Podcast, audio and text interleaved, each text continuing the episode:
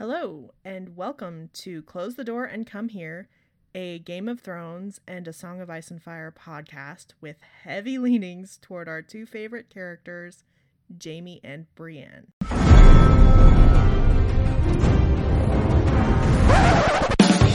there was a bear bear, all black and brown and covered in hair. From there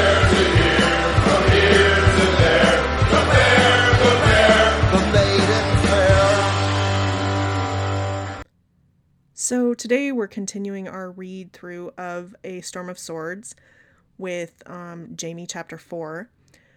As usual, we have to give a blanket spoiler warning. Spoilers for the show, spoilers for the books. We know stuff and we may talk about it. and um, probably best that we do a trigger warning for both rape and possibly uh, suicidal thoughts and discussion as well. Um, we're a tiny podcast this week. There are only four of us. Um, I've got a couple of the usual suspects. YD, Hi everyone, this is uh, YD, and you can find me at Yellow Delaney on Tumblr.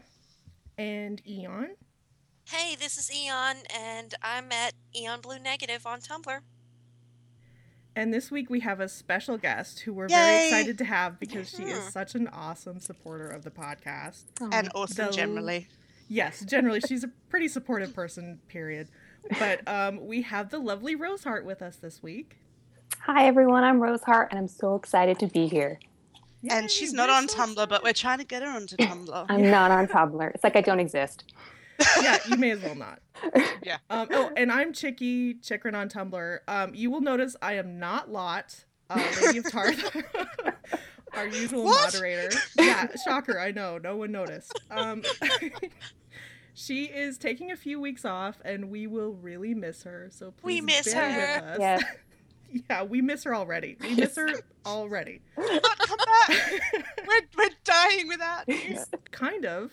I'm dying a little bit. Aw. Oh, a You're, lot. you're doing great, Chicky. Thanks. Yeah, I don't know. I'm moderating somehow. Anyway, we'll muddle through without her, and hopefully she won't be like face palming as she's listening to this recording tomorrow. God.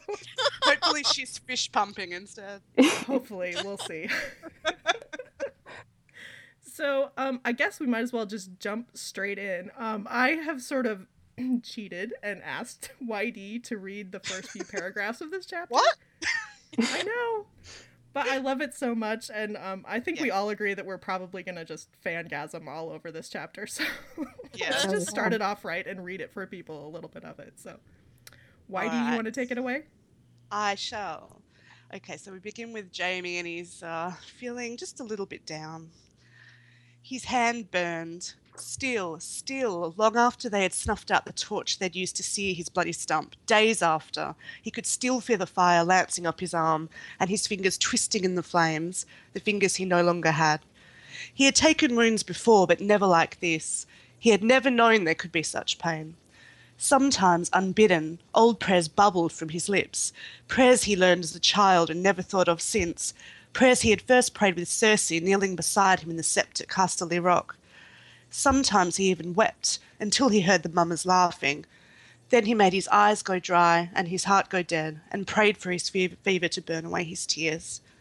Now I know how Tyrion has felt all those times I laughed at him. Oh, God, Uh, my heart, Jamie. no. It's just like so heart wrenching. Like it's Yeah. not only the physical pain; it's like the emotional Yeah. pain that he's feeling is just. That's like, exactly right. Yeah, he, he says, you know, he's he's taken wounds before. He's never known there could be such pain, and you know, not clearly not just his physical pain, but he's in a world of emotional hurt. yeah, this was the first time that I kind of, as soon as I read those paragraphs, it was like, all right, well, I, I started really getting into Jamie's character and actually Yeah. sympathizing with him a little bit. This is a chapter you realize Jamie had a soul. Pretty yeah, much. he's a real human being. Yeah. Yeah, and not just a soul, but quite a poetic one. Oh, God, yes. And I love how he like is praying. It it's personally I read Jamie as like an agnostic or Yes. an atheist and Yeah. Yeah, it's just that kind of thing of, you know, when you're just in such misery and you just cry out in the night, you know, to yeah, any deity that might listen. Oh, it's like so beautiful in its pain, I guess.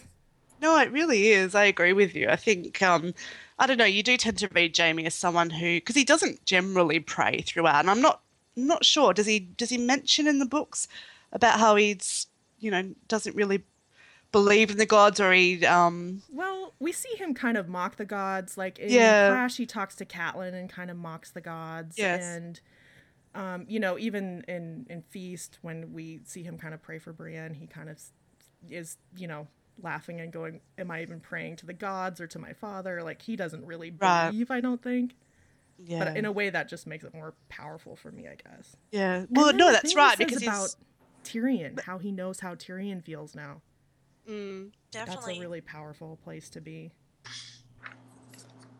yeah Yeah, I so do. we move from that to something that we saw a little bit of in the last chapter, which is that Jamie and Brienne are tied together on a horse again. um, only in the last chapter they were back to back, and now they've been tied. Uh, well, it looks like they are back to front some of the time, but now they're face to face, and Shagwell kind of mocks them yeah and calls them the lovers, which um, feels like a pretty deliberate um, authorial thing to do. um, but Shagwell kind of mocks them and says, "But which of you is which?" Which is, of course, kind of a big part of Jamie and Brienne's story. You know, who's the knight and who's the lady. We never really do know. Yeah, we've Um, got that whole um, sort of inverted Beauty and the Beast trope happening as well, and the, and the Knight and the Maiden. Totally. Um, yeah, and it's interesting how Jamie talks about how like you know he's in pain and it's like his world just shrinks to like his pain and Brienne because it's just like the Mm. two of them there together you know kind of muddling through this it's like she's the closest thing to him as he's suffering through this mess right. don't you just wonder what she's thinking yes. yeah, well, going I on? I think that she's. I mean, we find out later in Feast that Brienne is, you know, she's really quite kind. Um, you know, when you get past the the prickly exterior. So I think she's, and it's it's fairly evident from this chapter. I think she's feeling really sympathetic towards him, and she's she's trying to do her best, I guess, to to help him as much as she can. Um, but going back to what you were saying about, you know, how Brienne and, and his pain have literally become his whole world, you notice again that um, another sort of little romantic um, shout out, I guess, that George is doing there about how Jamie mentions that she's warm. And you sort of get this impression that she is kind of providing the only warmth in his life. And, you know, that's kind of reinforced later on in the next chapter when Jamie has his dream and she's the only light in the darkness for him. So I, you know, I, I enjoyed that. yeah that's something to hang on to that line of she's warm that Yeah. will be revisited um oh god it's just like so painful at this point and when i think about being in brienne's head at this point i mean it's you kind of think about what she says in feast about um you know when she's she's talking about after she's heard people talking about jamie's hand being cut off she's like it's, Yeah. it's one thing to slay a lion Yeah. it's another to leave Yeah. him broken and bewildered or whatever it is and you just kind of think she must be thinking exactly back about exactly these moments Yeah. And it's funny, like, because I sort of had a similar note here, and it's when she thinks back on those times, it's not that she's thinking about, you know, how she had to sort of take care of him and, you know, clean him up when he, you know, soiled himself and whatnot. It's just, you know, you know, oh, you know, he was just so sad, and I just felt so bad for him. So she's she's really quite empathetic. Yeah, and it's Well, you kind would of it's kind of interesting, yeah, with Brienne that she's one of the few people that can really understand what it means to lose a hand, you know, a right hand of a knight. That's true, Yeah.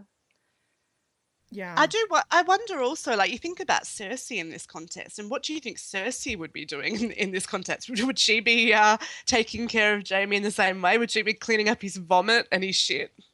I don't I think, think so. we I think know sh- and Jamie knows that that's a no. yeah. I think that's kind of the feeling that you get. Yeah. Um, oh, and so it's interesting here. We find out that they've um, taken Jamie's hand and put it on a cord and and hanged it around his neck, uh, which just sounds horrific. Yeah. And uh, you know he's just in so much pain as they they move um, toward Harrenhal, um, and the mistreatment of the well the brave companions, but as so many call people call them derogatorily the bloody mummers. Uh, the mistreatment kind of, um, well, in some ways, for Jamie climaxes when they give him um, horse piss to drink instead of water, and he's so thirsty that he drinks it. It's just like you imagine Jamie Lannister, you know, the Golden Knight, and this is just Yeah. like the lowest of the low points that he hits when this happens. Yeah, he is. He's really um, suffering a huge amount of humiliation in this chapter, and he's just at a point where he's he's given up and he's just enduring it without trying to fight at all. It's really devastating to read. Yeah, it is. And then like you see about how Brienne has to clean him up, like you were talking about earlier. It's just like, oh god, can you imagine? For both of them, can you imagine Yeah. what that must have been like? Yeah, and you know what? Can we talk a little bit about? You know how some people seem to have the idea that Brienne's when she falls in love with him, um, her love being, you know, this sort of naive and idealistic, like a schoolgirl crush that she has on him. But I mean, if you think about what she has actually gone through with him, you know, having to clean up his vomit and his shit, and then later on in the bath, he completely just bares his soul to her. She is probably the one person who truly knows Jamie. Um, and she loves him anyway. And in no way do I think that what she what she feels about him is a schoolgirl crush. I find that an absolutely ridiculous argument. Right. Yeah, I totally agree. How could it be a crush at this point? I mean, this is so much reality. I mean, when I see he soiled himself, it's too bad Torg isn't here because I just read that and he like shit himself. I mean, that's what I see when I see that. And it's like he's she's cleaning the vomit out of his beard. She's cleaning it up when he like basically shits himself. I mean, like these are really intimate moments. Like they're tied together for probably days. I mean, who knows how long they're enduring this, probably around a week. Um, and it's just like imagine how close you would be to someone, even if you were like, you know, fevered and insensate as Jamie kind of is. I mean, if you go through these things together. Right. Well, I mean, when you think, oh no, you go ahead, Ian. Well, I was I was just thinking. I mean, Jamie and Brienne's relationship has been extremely genuine. There's been no facade whatsoever, like with Hyle mm-hmm. Hunt. It, there was no, you know, trying to. I don't know. Hyle was just trying to put up a front, you know, to show that he was a really good guy. But it's like Jamie was just Jamie from the very first start. He was super snarky and just, you know, just full of attitude. And then now she sees him at this, and it's just been so. It's genuine. You're so Yeah, right. There's so it- much honesty between them. They have just been frank with one another from Yeah. the very beginning. And it's just like their relationship continues to be just based on the absolute like core truth of both of it's, them. I It's mean, you're right. It's just brutal honesty. That's what it is. And I mean, when you think about, I don't know, what is what are what are people's concepts of a schoolgirl crush? I mean, when you think about it, it's it would be something that maybe you base on someone's looks. You know, you find them really attractive. They've been really kind to you. None of this is. I mean, yes, ja- Jamie is Jamie is very attractive, but you know, when Brienne initially meets him, she loathes him. So it's certainly not his looks that draw draw him to her, and it's certainly not the way he's been treating her. I mean, you know, yes, later on, and even especially in this chapter, he does care about her and tries to protect her, but there's been a lot of hostility and acrimony, and you know, this sort of um, respect and trust and caring only really develops after they get to know each other quite well. So I think that is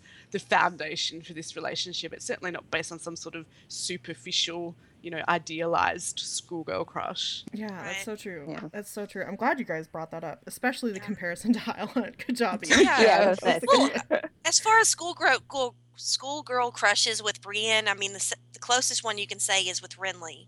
Yeah. Yes, that's Yeah. exactly right. Yeah. yeah. I mean, that's, can that's I a just say- schoolgirl for sure. That girl has no gator. Poor Brienne. Poor Brienne.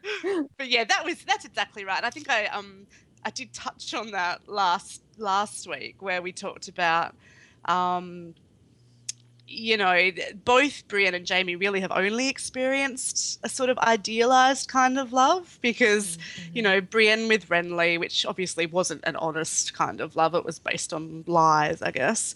And then Jamie and Cersei, where it's completely based on lies, where neither of them, I think, um, really love the other person for who they are. So this is a, you know, this Jamie and Brienne relationship is just a really refreshing kind of change. And yeah, I think as Chicky was saying, it's just brutally honest, brutally yeah, honest and it's new for both of them in that. Yeah. I think that it's Yeah, absolutely. So we move on. Oh God, to what is really Jamie's low point. I think that we ever see, even though we will see him at low points later on. Chicky, can we Um, talk about the stars? Oh god. We're not there Oh. yet. We're not there yet. I'm gonna Okay. pull a lot. Simmer You the hold that. I'm Whitey. like, I'm chomping at the bit to get to this point. Another So- horse reference? oh god! Is there a horse metaphor we could pull? Oh, I swear there is, you guys. There's gotta be one. Sorry, Chicky. Uh, so Jamie, just in the depths of his despair, his loss of not only this appendage but his identity, um, basically makes a suicide attempt. He grabs a sword and he thinks to himself, you know, let them kill me. Um, he's gonna try to attack them and force them to kill him. Kind of like if if you wanted to correlate it to a modern scene, it would be like a suicide by cop Mm. and it's one of the harder things to read like they just end up laughing at him as he tries to attack It's them and they just really disarm awful. him Yeah. and um afterward okay yd you're gonna get your moment so Hang on, I wanted, to, I wanted to go back because I actually did have a note about that. Um, I've I've read people saying they didn't think it was a legitimate suicide attempt, but I don't know. I mean, I Ah. yeah, like, I mean, yeah, I mean, in my in my opinion, there's no way to not read that as a suicide attempt. He's just, Yeah. you know, This is like He- the lowest of the low that Jamie's ever been. I mean, this is his his whole identity was his right hand. exactly. That's the like that's the hand that he used to fight. That's the hand he used to hold Cersei with. That's the hand that Yeah. pushed Bran out the window. That's probably even that's probably even the hand that held on to Cersei's ankle whenever they were pulled out of the oh, womb. Oh I mean, oh god you know? Good riddance. Yeah.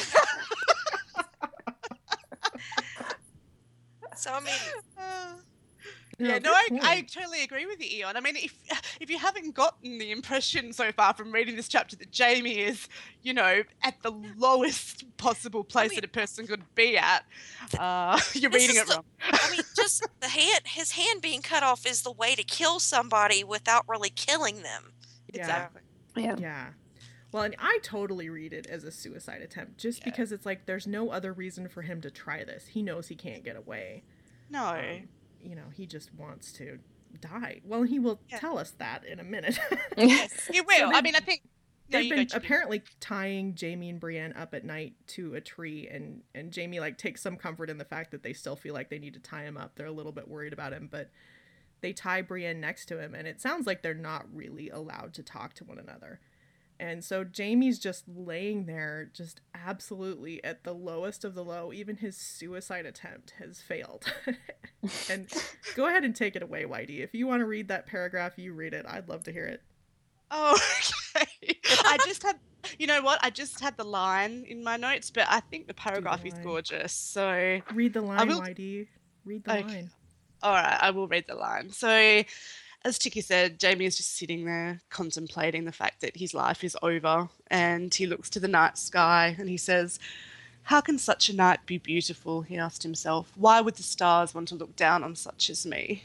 Oh God! Um, How can people not love Jamie? I think is the definitive line of Jamie's entire story in, this, in this series. And it's just, he's such a.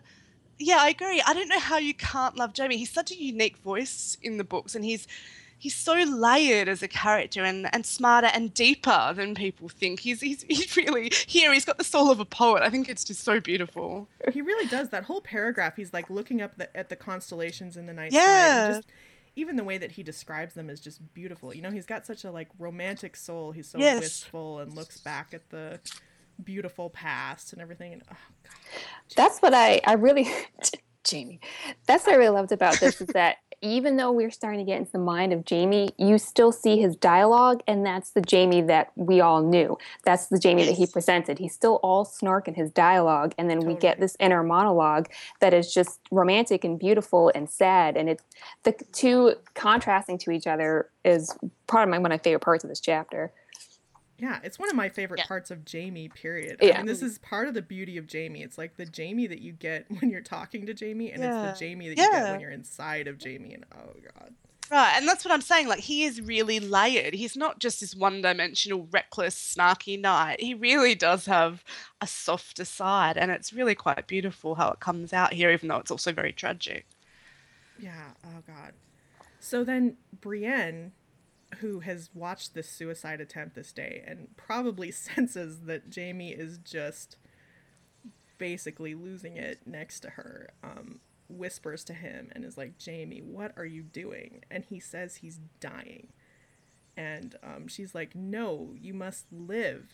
And he's Yeah. like, Stop telling me what to do, Winch. Yeah, I this is like one of my absolute favorite parts of this chapter for a few reasons. I think I don't know, just the way Jamie initially responds with dying. It sounds so melodramatic, although to does. him, to him, it's true. Like to him, he's he's basically lost what makes him who he is. He doesn't he doesn't have any will to live anymore. What's the point now that he no longer has his hand? But my absolute favorite part is that Brienne instinctually knows what to tell him to get him out of this funk. Like she does. she really understands him already um, and you know when she suggests to him that you know you must live to get to get revenge he immediately jumps on it he's like yes you know what lannister always pays his debts and i'm going to pay this debt in interest so good job brienne yeah, she knows exactly how to get through to him. And I kind of love how this is just another one of those times where Jamie's in his own head, just, you know, like poetically viewing the world. Granted, he's not, you know, drunk on sunlight anymore. This is a very dark place. But yet again, Brienne just interrupts his like internal monologue and is just like, deal with some reality, deal with me now. And like, yeah, she totally says exactly what he needs to hear and kind of spurs him. So it's interesting how she spurs him by calling him Craven, by basically calling him a Mm. coward for giving up. Um, and how much that bothers him and how she knows that. But it's also interesting how he responds um, and thinks, you know, no, I've, I've got to live. Cersei needs me. I've got to live. Tyrion loves me. Um, it's interesting that it's just now that he's kind of drawing on his family for strength. Why do you think it took him so long? I mean, we can assume it's been several days at this point since he lost his hand. Why didn't he reach to them as the reason to keep going before now? It's it's interesting to me. Yeah, that's a good question. I can't say that I actually Hmm. thought about that in depth. Um, but yes, it's certainly an interesting point that you raise. I wonder if, I mean, I could, I guess you could say that it's just because he's he's been so far into the sort of depths of despair that he just hasn't been able to think about anything else. Uh, self-centered pain. Yeah, well, you you get that way. I mean, it's you know, if you're really enduring a, an immense amount of pain, there is really little else you can think of. Yeah. Um, Well, plus too, I mean, his right hand was everything. I mean, he even says afterwards, "Is that all I was? Was a sword hand?" And he probably figured as soon as that got chopped off, his use for his family was completely gone. And it's Well, only until he says, "I'll live for Cersei and Tyrion," and then he starts thinking, "Okay, well, I can just have a new hand reforged, a golden hand, and I'll be better." And he's trying to compensate a little bit. Well, yeah, I mean, I think that's a good point. I think you know, uh, if you can't fight, and I think I don't know if this was just a show line. Um, uh, does Cersei think about him not being of any? She does say to him about him not being of any use, does she? Or am I? Misremembering. Oh. In Feast, she might finally say some things, but I don't think anything Yeah. much in Storm of Swords. No. Yeah, but I mean, I, I think that Rosehart mentions, you know, well, I think she raises a good point. He, and it's all tied in with the fact that you know he's nothing anymore because I guess to his family, um, he was always the one that would, you know, sort of he, he was their protector. He would be the one to come and save them if they needed help, and the way he did that was through fighting. So he no longer can do that. But I do wonder is is that then how does that reflect the way that Jamie feels about his relationship with Cersei? Is that all he feels that he is to her subconsciously? I mean, you know, surely he'd still want to get back to her because, you know, they love each other and, you know, okay, I might not be able to fight anymore, but at least I still have Cersei. So that is interesting, Chicky, that you mentioned that. Why why had he not thought about Cersei and used her as a way to pull himself out of this um, you know, despair until yeah, now? I mean, I was asking because I really don't know for sure. I mean, certainly you can see that Jamie has in his own mind um, kind of abandoned his role as, you know, Tywin's heir and his heir to Casterly Rock. Because you'd kind of think from the outside looking in, you'd go, okay, well, you can't fight anymore. You're still Jamie Lannister. But Jamie doesn't seem to think of himself that way. It's like he is so wrapped up in his identity as a knight and as a swordsman and as a member of the Kingsguard it's amazing what the loss of that does to him considering that he's still a very powerful man he still has Yeah. you know a lot of Yeah. But that's money- I guess because he he joined the Kingsguard at 15, it's really all he's ever known because he, he- you know, he was a kid when he uh, let go of the idea of becoming the heir or, or being the heir to Casterly Rock and, you know, I guess being a lord and um, that sort of thing. So, I mean, how old is he now? He's what, 35, 36? maybe 33 at this point. Yeah, okay, so he's at the beginning of the series. at least at least 25 odd years of you know essentially his identity being a fighter being someone who protects um, so you know taking that away is is taking away everything for him Yeah, it's really it's really interesting, and it is interesting how long it takes him to arrive at Cersei's reason. He does think that she will need him. He Mm. knows she needs him because he knows that Robert's dead, and and he knows she's gonna need him. And Tyrion too. He thinks of Cersei, and then he thinks of Tyrion, as he does so often. He often thinks of the two of them together. Um, as he's going through his journey that we watch. So he Yeah. decides to live. Thank God. he's like That- choking down- otherwise that's where i stopped reading the book and then it all ended in tragedy. Oh, But he's choking down the food and he he's moving on and he's he's you know clearly resolved to keep going. And it's funny that um, when they mention that they're going to Harrenhal, um, he's thinking about the fact that you know that is where he was made a member of the Kingsguard. And yeah so much about the Riverlands is just kind of Jamie's crucible. I mean, so much of his character development throughout his life has happened there. And it is funny how he has to keep revisiting these places where he's had these really momentous events. So he's kind of laughing about it and um it's the the night before when Brienne was like asking him if he was going to die, she ended up taking a beating for talking because apparently they're not Yeah. allowed to talk to one another. And it's interesting he's laughing about the whole Harrenhal thing, and then he ends up taking a beating for Yeah. for talking about that. It's it's funny how they're they're willing to take beatings to communicate with one another yeah um, as they're stuck on their little journey to hell. Um, so we talk about the uh, Jamie and Brienne being tied together, and and they're sort of you know being stuck in this journey together. It's interesting that despite Jamie's own pain, he's kind of paying attention to Brienne and what this experience is like for her and what it's doing to, for her to her, I should say. Um, you know, he he's still aware that the threat of rape is very real Mm. for her. And he says this thing about how, you know, she still has walls. She's built walls around herself, and they're not going to be able to hurt her because of that. I love that para- that entire paragraph. I'm just gonna want to read all the paragraphs, but no, I think that's that's fantastic. Yeah, I think it's amazing. I mean, just how much attention he pays to her, despite how much pain we know he's in, I think is kind of amazing.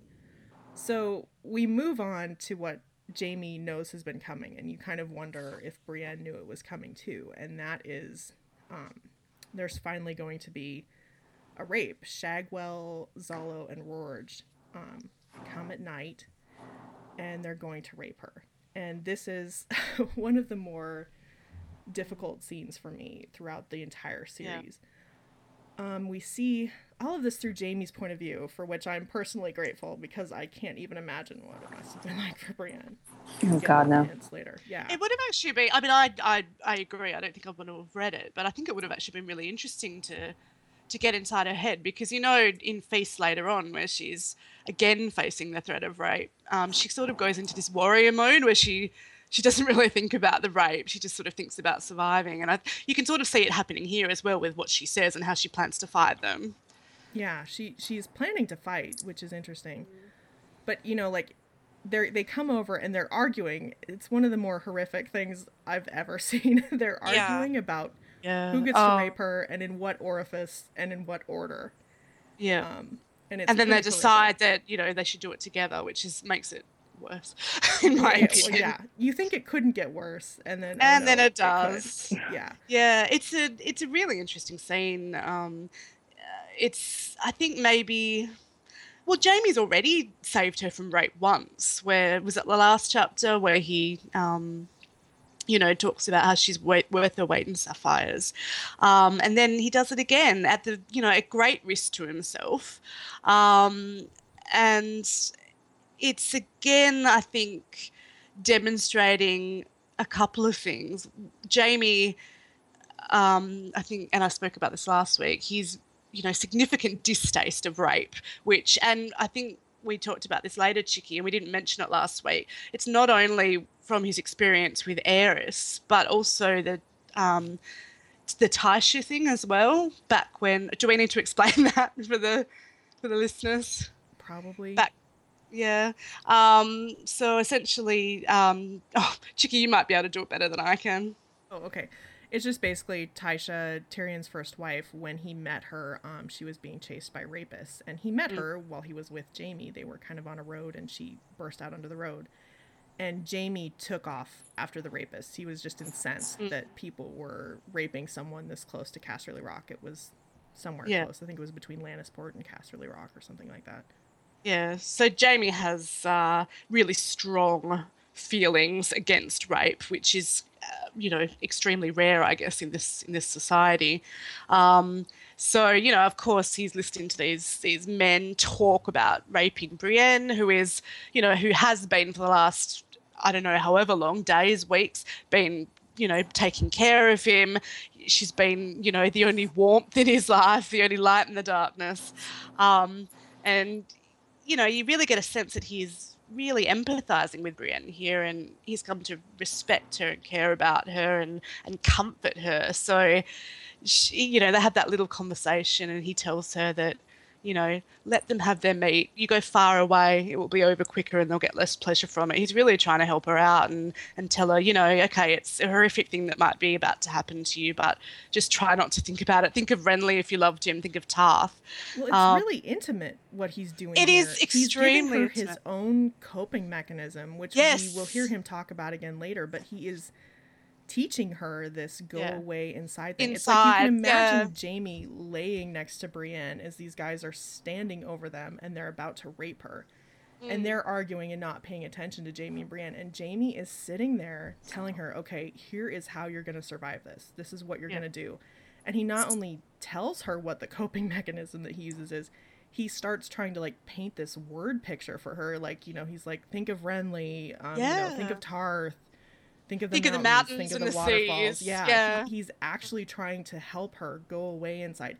It's one of the more like horrific and yet at the same time, you know, intimately beautiful things that I Yeah, I think George think- has ever done. I agree. I think it's you would call it maybe heartbreakingly beautiful. It's uh, you kind of I, when I was reading it, you kind of got that sense, um, sort of imagining Jamie when he was, you know, a, a teenager as a member of the Kingsguard, standing outside Aerys's room and, and listening to the horrific sounds of him raping his wife and just, you know, going away inside. Uh, so you know, you're right. He really is sharing a really intimate part of himself with her there, and it is really lovely, really heartbreaking, but really lovely. Yeah. And I mean, Yeah, of I- course, we only see it from Jamie's point of view. we can only imagine what it's like for Well, Brienne. Brienne, Brienne's probably not appreciating the. Uh, at that moment, she's probably not appreciating exactly what he's doing for her. But you know, I think that is certainly something that she then later on realizes for sure. Well, I, I was kind of struck by the line that's in the middle of this dialogue because when I had first read this, obviously you know little about what he had to deal with with Aerys, and to have him say that that was what he had done, he had gone away inside when Mm. he was witnessing, you know, someone burning alive and having their son strangled trying to get to them. It's just it's kind of in the middle of this is like it's just another whammy of like what Jamie has gone through and now what he's trying to convey to Brienne, who I think he may see as having to deal with similar things that he's had to do, do Well, that, and to lock herself. Yeah, you wonder just how much atrocity Jamie saw Oh, under gosh, Yeah. Aerys. Oh, yeah. And that Yeah, is a re- what hard. that scene that you mentioned, Rosehart. Um, when I was reading about it, it really it it really did kind of sicken me just to read about it, just to imagine it, because George paints quite a vivid picture of, uh, you know, um, you know, Rickon and, and Brandon Stark, and how you know the dad's being burnt in his armor, burnt alive, and his son is there hung around, you know, being hung, and he's struggling so hard to get to his dad that he actually ends up, you know, hanging himself. Probably one of Yeah. the more traumatic things that uh, that Jamie had to endure. So you can only imagine, um, you know, and as a he would have been quite young, presumably back then. So he really he really has developed this sort of coping mechanism whereby he just tries not to think about it. He goes away. He starts thinking about other things. So as Chicky said, Yeah. he's trying to give that advice to Brienne. You know, just think of Tarth, think of the waterfalls. Um, it'll be over, and you know, And Ugh. doesn't she give the same advice to Tommen at some point? I think during. yeah, he does. Yeah. In So Feast, that's just yeah. his go-to, I guess.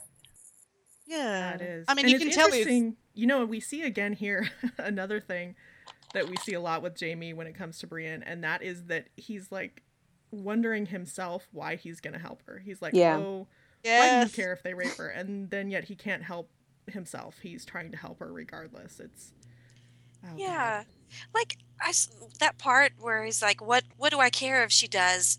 If she hadn't been so pig-headed, I'd still have a hand." yeah. Do you really? Do you really think he would have? If she wasn't in the picture, would he still have had his hand cut off? Because I think if they were still, if he was just captured with Vargo Hoat, his hand would still be cut off because Vargo Hoat is notorious for cutting off limbs. I think he's blaming her for their capture. Yeah. Yeah. I think it was both their faults, really. yeah. But oh god, yeah, yet again he like it's like he doesn't know his own mind. It's like, what do you care, Jamie? Yeah. And then yet he's Yeah. helping her anyway. Yeah. he, he just can't work it out, the poor darling. He he really does not have the emotional maturity to actually understand why he why he feels this way. So yeah, the contrast is, is quite hilarious. It's kind of like, you know, stupid, stubborn, brave bitch. She was gonna get herself killed and you know, why why do I care?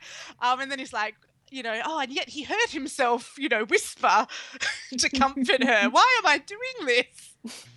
and you you mentioned like emotional immaturity it seems like jamie he really hasn't had to grow up very much i mean he's at probably about age 17 as far as like Yeah.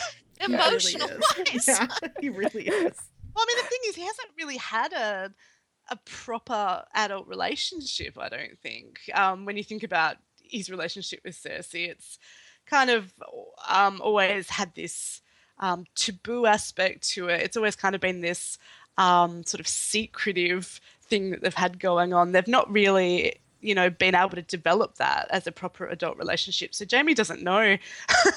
he hasn't. I guess his emotions haven't developed along with his his. Uh, you know, him physically. Yeah, well, Poor and he's managed to avoid a lot of the responsibilities that you would Yeah. have in a long-term real Exactly. adult relationship. You know, he kind of Yeah. has the wife and kids, but he avoids pretty much all of the responsibilities. Yeah. at the same time. Exactly. Exactly. so it's great. It's interesting here how Brienne, um, she's she's kind of doing a callback to what Jamie had told her in the last chapter, which is that you know he'd have made them kill him, and she is clearly planning on doing the same thing. It's interesting that they both kind of reach this point of just being ready to die in this chapter, and he knows it. He knows what she's doing, and it's part of the reason why he's trying to tell her how to survive it. He knows she's going to get herself killed. And it's interesting how we're seeing Jamie um, use his brain to get out of pro- of situations because he Right. figures out a way to save her from this, even though he can't fight and he can't do anything. By yelling sapphires, he calls Yeah. Vargo Hoat, Right. who he knows will save Brienne, um, Right. because she has to stay a virgin. Yes, that's terribly important for the ransom. It is. It is really important. Yeah, I I love wasn't that they never considered that she might have slept with Jamie. No one has ever had that. She's just so ugly. I mean, Yeah. Oh, and the other thing. It's so horrific. Poor Brienne. Even as they're about to rape her, they're like mocking her about how I ugly know. she is. yes it's It's- horrible it's like some of the most fucked up things i've ever read in in a story it's true. Not only is she, you know, about to be raped, but she's also suffering additional humiliation, which is, oh, I just felt for her so much. And I'm just so grateful that Jamie was there and he was Yeah. willing to risk his life to save her. And that is what he's doing here He is. by yeah. shouting sapphires. Because, Because you know, they're he takes to... another beating for that. Well, he does, and I think there's some nice, vivid imagery there about uh, he's was it. Oh no, that might have been earlier actually about his stump. But yeah, I didn't even know how many beatings these two have endured now trying to just they're to save each other. and to and they're actually kicking comfort, his stump yeah. too they're kicking it Yeah.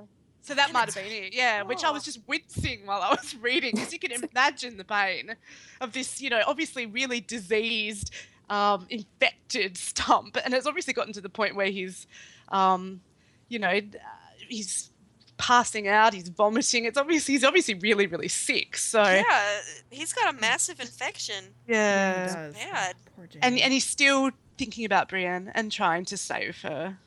Poor and uh, oh, and that leads to uh, you know Brienne saying, "Why why did you shout out Sapphires? You know what are you it what are you doing, before she Jamie?" can ask him, and she's yeah, like, because "Why?" she's you can just imagine her ruminating on it and thinking because no one's ever been kind to her. No one's ever.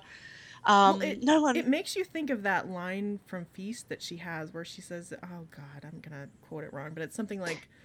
Um, it, it wasn't the cruelty of the masses or whatever. It was the kindness of the few. that yes, that's. Yeah. fantastic. Yeah, and it did, and that's exactly what's happening. You know, as you said, she took two days to actually ask him because you can just imagine her turning it over and over in her mind, trying to work out exactly why this man, who, you know, doesn't really know her, he doesn't have any reason to want to help her, why he would actually risk his life to save her. And then, you know, Jamie being Jamie denies any sort of altruistic intent and makes light and makes light of what he did. You know, she's hard enough to look at with a nose.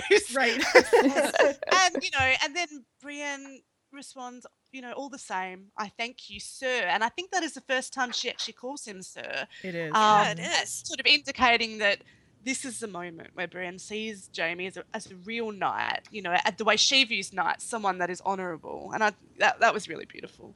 It is beautiful. And I think earlier on she actually does call him Jamie. Oh, when she, I think we're have, they're having that. What are you doing, Jamie? I'm dying. That may be the first time she actually refers to him by name. I think Um, is, yeah. So this chapter is the chapter where everything's happening in their relationship. Yeah. Um, he, he's no longer the kingslayer to her.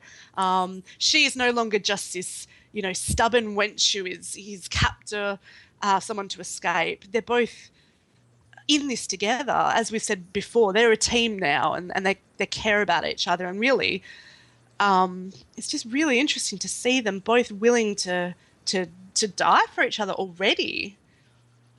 Yeah, that's it. It's interesting, and it's funny because you kind of can assume that Brienne is maybe saying some of the same things to herself, like, "Why do I care so much about this guy?" The same way that Yeah. that, that Jamie's saying that about Brienne in his own head. You know, like, why do I care? And yet he's doing these things anyway.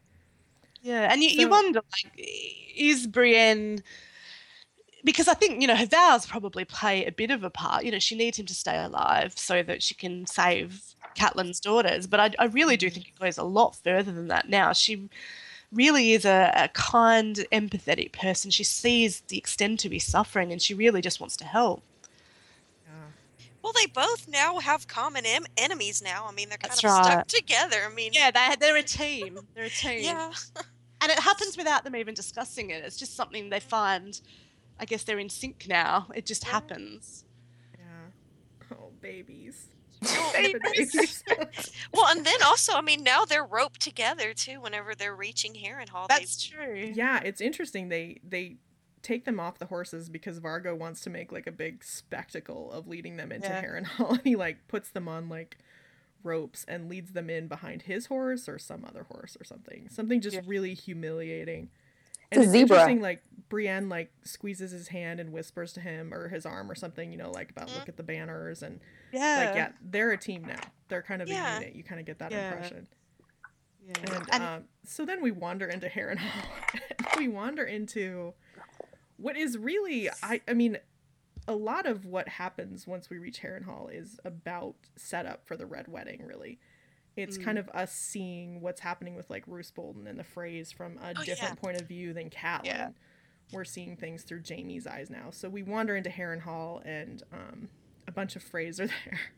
I love it. Jamie calls them a fury of Freys. yeah, I, I- I highlighted that. yeah, it's great. and I just love you know their complete disdain for Robb Stark. There, they're just Oh, like yeah. you know. Yeah, I mean, I, I it really is some know, of the first time you're really hearing some of this. I mean, you've heard a few things in other chapters, but this is just outright vitriol about how the Freys are feeling Yeah. about Robb at this point. Yeah. Yeah. And you know, it is obviously foreshadowing, but I don't know that that's anything anyone would have guessed at this point of reading the right, books. right. Yeah, it's it's kind of new information to digest. I think as you're reading it the first time. I don't know. Yet again, Yeah. it's been so long. God knows Yeah, what I thought the first time and- I read it. And yet again, I saw season three first, so I already I already endured that uh, tragedy before having to read about it. It was great reading knew. it. I knew so what was the happening. Freys there. Well, Brienne points out that the Freys are here, the Boltons are here, and Robb's banner is still flying over Harrenhal. Um, probably to keep up appearances. We will learn Yeah. later on, but um, you can you can sense that Brienne is feeling like, oh, okay, these are Robb's men. Maybe we're gonna Yeah. be okay because Catelyn's the one who sent her out with Jamie, and it's kind of just like a new heartbreaking low for Brienne when And that's a, a sort of more indication of Brienne's naivete, I think, as well, because she's Yeah. not really battle hardened. She's not really, uh, yeah, she she wouldn't be aware that you know, oh, perhaps something is going on, despite the fact that she's standing there listening to the Freys, you know, talk about Robb with such disdain. She's like, you know, oh, we'll be right, we'll be right now, Jamie. It's all good. yeah, Jamie knows something is up because he Oh, can yeah. tell. You know, and he's that- you know that's the distinction between him and Brienne. Jamie has had experience with this sort of uh, battle politics, so yeah. yeah. well, if Jamie knows- wants to or not, he has some political knowledge. It, you He feel like really he doesn't want it, but he does have no, it.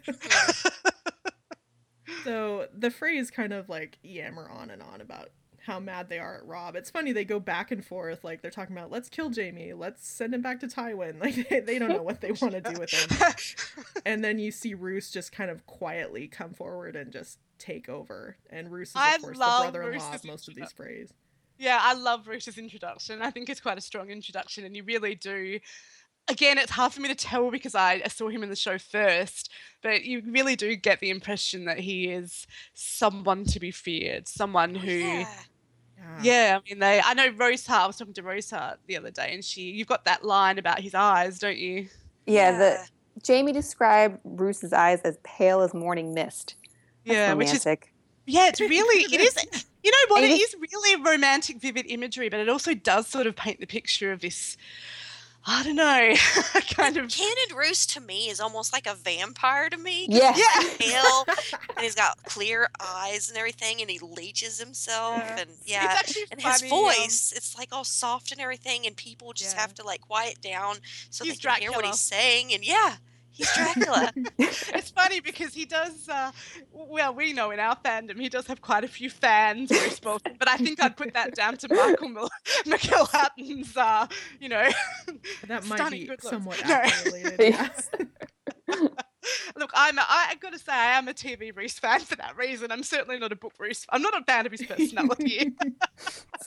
it's sad now because when I read Roose in the books now, I hear like TV show Roose's voice. now. yeah, Oh, that is yeah. the problem. Well, yeah, it's interesting. I, I do wonder how I would have read these books had I not seen the show first, because you know, as I was reading them, I was picturing Nikolaj as Jamie and, and uh, Gwendoline as Brienne, and I could hear their Oh, voices. right.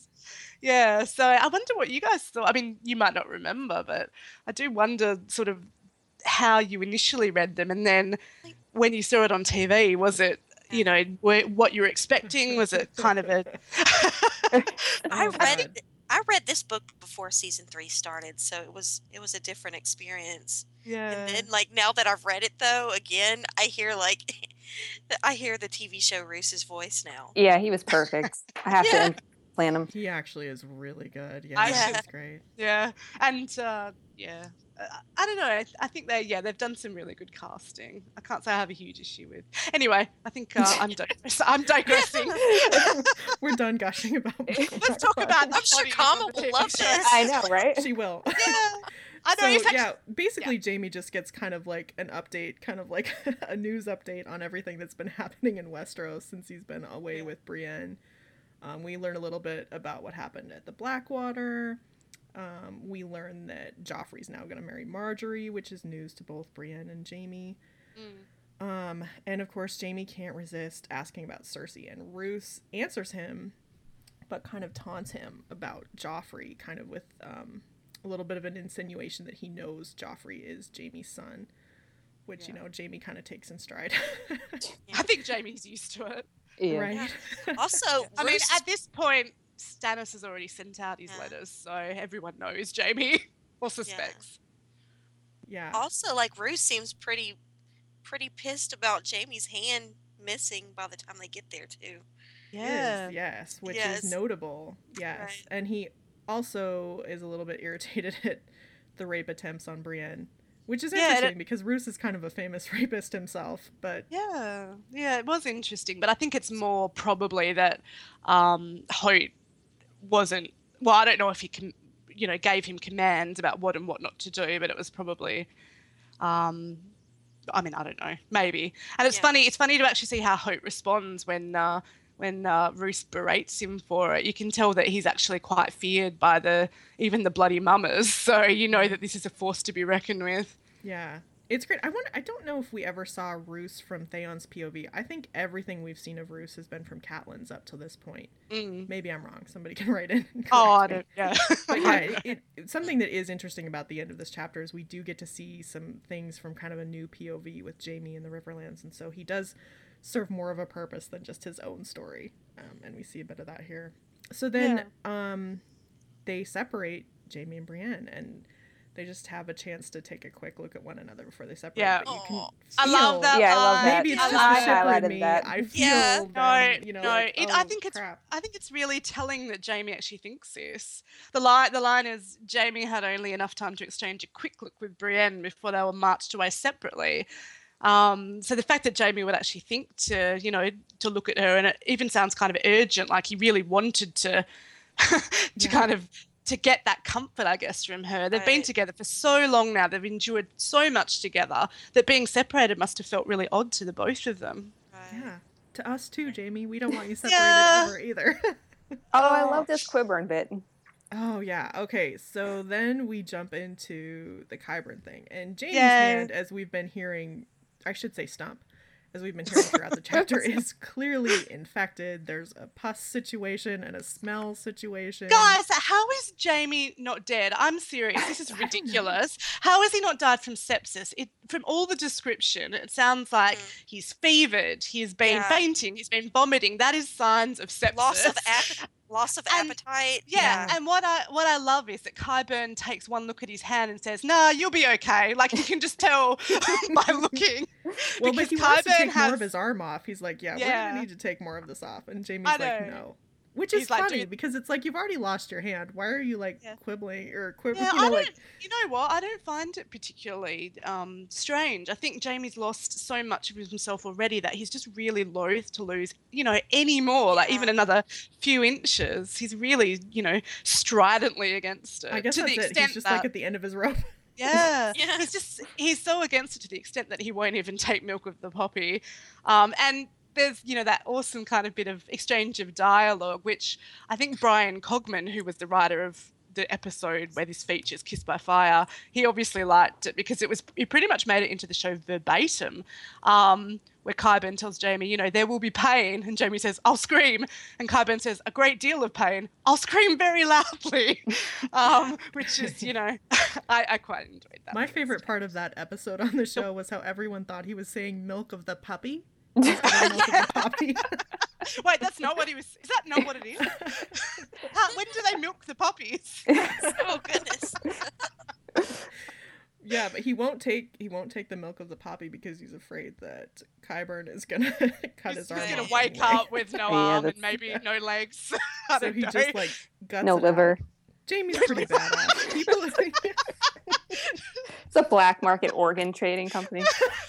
Well, I mean, it's funny because Jamie does um, seem to see Qyburn as kind of this fatherly, kind person. So, you know, you can imagine what he discovers later on. So, Well- good, good instincts, Jamie, not to want to fall asleep while Yeah. Qyburn is tending to you.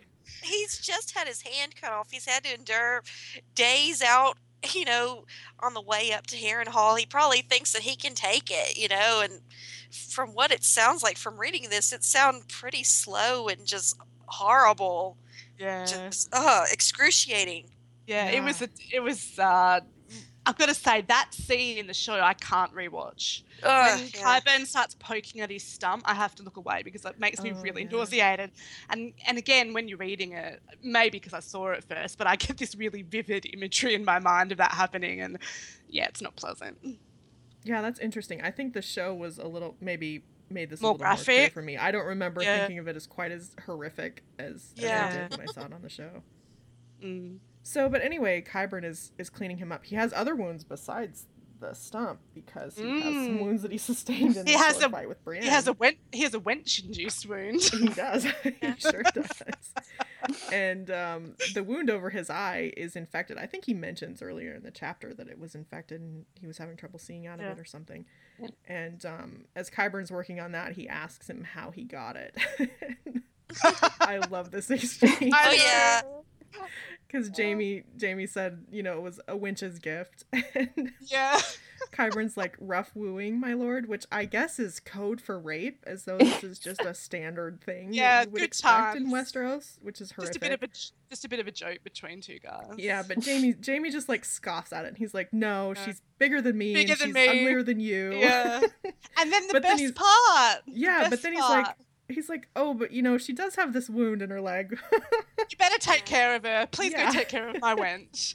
you better go take a look at her." And then he and then- calls her. Well, Qyburn's like, "Well, what is she to you? If you know you weren't wooing her or whatever." And he's like, "She's my protector." And Yeah. Jamie laughs about it, but it's like you know Yeah. he can't he can't help defining her this way because even Yeah, though well, she didn't she end up physically protecting him, she em- ended up like emotionally protecting him. Yeah, it's right. And you think uh, he gets to this point and he just has just had this realization, you know, for better or worse, she is his protector. She has been his protector, and that's why he laughs. But yeah, it's funny. Up until now, he hasn't really been able to put his finger on it. And obviously, as we know, she probably is starting to be something else to him as well. Yeah. You know, they he al- he mentions like the wound that she has, you know, from her leg, but Oh. we always everybody forgets about her arrow wound. She got one in the Yeah. leg and the back. What Yeah, happened? I I mean, I what, George what happened with about them. that? I mean, it was it just like a little flesh wound and it just went away. You know, She has she has like arrows sticking out of her shoulder and back. But don't worry, it's just a flesh wound. Yeah. You better attend to that small cut that she has on her Yeah. thigh. Listen, Jamie pricked her. You have to pay attention to that. Yeah, oh, that's I'm glad right. that, that is Rose the Hart term, wrote huh? that out because you know I've had enough. I, I think I've done enough with the sexual. Uh, I drunkenly giggled at that for like half an hour. because it's all over. Like everything about their interactions is just Yes. peppered with this sexual talk, Yeah, and it's like do it doesn't need to be there. Do we have time to talk about that just briefly? I know we're getting up to the hour, I mean, but Lot's not here, so yeah, so we can just keep going. She's not here to crack the the, whip. babysitter's in charge. So Yeah. yes, we can talk about it. Excellent! Yay! Can, can we make s'mores? No, anyway. So, Glam, Glam, who's Glamophonic on Tumblr, she made a, an, a fantastic post on uh, the website Jamie Brienne Online the other day. Um, and there she essentially talks about how you know, events in a book don't just happen. We have um, sort of Jamie Brienne detractors online who tend to say, you know, when Jamie does this, it's just Jamie doing stuff. There's no real deeper meaning to it. Um, but you know what I think they fail to realize is there is an actual, there is an author writing this story. They write things for a reason. They they carefully consider the things they write. So, you know, when you are analysing the things that Jamie does, you know, they don't just happen organically. He's not a real person. He is being fed his lines. He's being fed his actions by someone, you know, who's the person that writing who's writing the story. So, you know, they are a conscious choice on the part of um, GRRM um, when he has all these sort of romantic and sexual overtures. Um, they're a conscious part in building this sort of foundation for a romantic relationship between Jamie and Brienne. I could sort of understand looking at the things that happen between them and saying, oh, okay, you know, yes, um, Jamie compares her to Cersei a few times. Okay, that doesn't really mean anything. Um, yes, you know, people comment on them in a sexual manner, but it was just meant to be a joke. You know, when Shagwell calls them the lovers, you know, he's just mucking around. But, you know, okay, taken separately, okay, I could understand that. But you have to take it within the context of the story and how many times these sorts of references happen. Um, you know, we've got so as I mentioned, Jamie constantly being compared, constantly comparing Brienne to Cersei, who's his lover. We've got the ridiculously sexual sword fighting scene. Um, we've got, you know, coming up, Jamie and Brienne getting naked together in a bath. Jamie, you know, checking out Brienne's pubic hair and comparing her to Cersei again.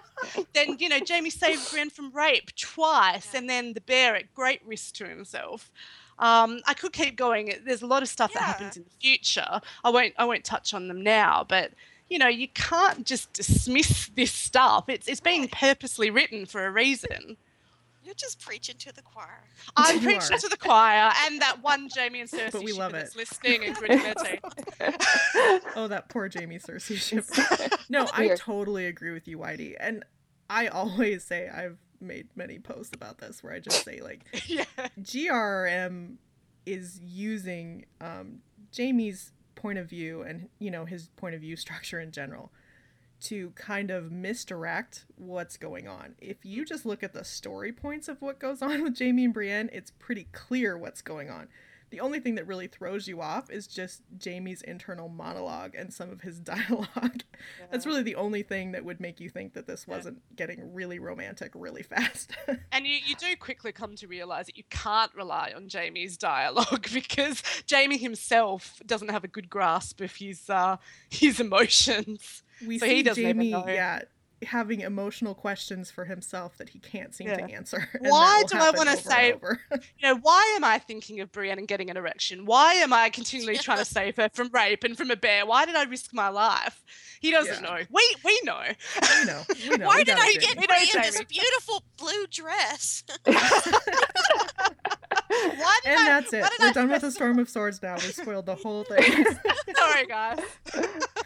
Oh man, this was a good chapter. I love Yep, this chapter. right. This is probably my favorite Storm of I- Swords. No, might be my favorite A Song of Ice and Fire chapter. Actually, I just adore Wow. this thing. It is. It's really um, for those of us who enjoy the angsty self-reflection. It is a real gift, I think. Yeah. Um, and, and not only that, it kind of is, um, you know, it's it's kind of a turning point in a way for Jaime and Brienne's relationship. I mean, yes, it had already sort of started to develop, but this is a chapter where you really get a sense that they're starting to care about each other and. Um, you know, working as a team and whatnot. And again, just the be- it was really beautifully written. There are some really gorgeous lines in there. So it really, it really is an excellent chapter. I it is one of my favorites as well. It is. The game's getting deeper, kids. Yeah. So next week we're gonna do uh Jaime five, and we're gonna do just another single chapter episode. I hear there's a next bar. week. I hear there's a Hey, bar. Ah, you yeah. know, Oh, you, you might have heard some things about this chapter that we have coming up that might So be a this little is bit like the- famous. this is the platonic boner. Totally. dude. Platonic boner. Totally. Exactly. We've all got So- them. Um, who has thank yous? Eon, did you have thank yous? I got them. I got the Awesome, thank dude. yous. All right. Um, our first thank you is from Theater Music Bookworm, also known as Tori. Tori. Yay, Tori. And here it goes. It's sword fucking! Exclamation! Exclamation! Exclamation! Exclamation! Thoroughly enjoyed this episode, especially the dis- discussion about how different things would have been with Joanna alive. You ladies always manage to find really interesting points. You also never fail to make me laugh. Thank you for being the highlight of my day. Aw. Oh, I'll And you- bet you there's know no laughter she- in this episode. I was just gonna It's a say, downer. a little bit. You know, you know when she talks about us finding im- interesting points to talk about, she's talking about the horse metaphors, right? oh yeah, she Yes, loved lady. those. Yeah. yes. Knew I it. do. Right. Knew it, nailed it. our last um, thank you we just had two so um, our last one is from joker took my picture aka maggie Maggie. Yes and she says finally got to listen to this week's podcast. Ladies what an amazing episode. I love it so much. And you know what guys? Listening to your book chapter podcast makes me ship jb even more. I didn't know this was even possible. Exclamation exclamation exclamation. Aw, we love you, Maggie. Yeah, we do. You're- You're doing such an amazing job, and listening to your discussions makes me feel like I'm right there with you. I really appreciate the atmosphere you create and the way you never fail to make me laugh or even laugh hysterically. Lots of love. Aw, we love you, thanks, Maggie. Max. We love you guys. Thank you so Yes, much. thank you We, so we much. really do. Yeah, those thank yous make our day. They actually really do. And so do reviews on iTunes. We love to get Oh, those. Oh, We've had We did have a lovely review on iTunes, didn't we? Did we? I didn't see any. Yeah. Did we Oh, have I'm trying to. I'm. You know what? I'm frantically trying to pull it up while uh, I was trying to pull it up while Ian was talking. live podcast, ladies and gentlemen? Live podcast, you These are guys. things that happen. Um, but we do love those reviews. If you guys want to leave us more reviews, that's awesome. We know the book episodes are probably not hitting the spot for a lot of the Game of Thrones fans, but Yes. We appreciate those of you who've stuck in there with us. It's a lot more than we expected. We thought, well, we'll be back to five listeners, but we're still at twelve, which is awesome. Yeah. Right. Guys, I've got the. I've got the review. You Do do? it. and I say that, and now it's frozen. okay, no, I've got it now. so, um, this is a review from the uh, US iTunes store, um, and it's from uh, Joyous Follies. We haven't done this one, have we? I don't believe so. Doesn't ring Yeah. a bell for me. Okay, it was from it was from the eighth of July, so I don't think we have. Anyway, she or he says, "I am absolutely in love with this podcast. It has everything: humor, intrigue, in-depth discussion, shipper silliness." Everything you could ever want in a podcast.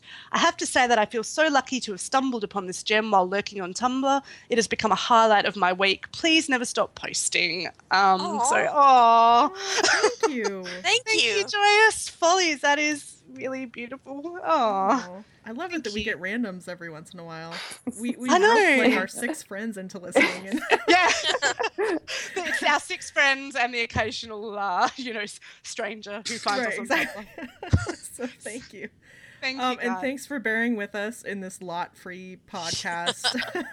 we do hopefully, miss her. hopefully we can muddle through the next few weeks and it won't be too bad. I Yeah, really hope back. Light really enjoyed this too. Oh, lot. She's Yeah. so face palming. I know it.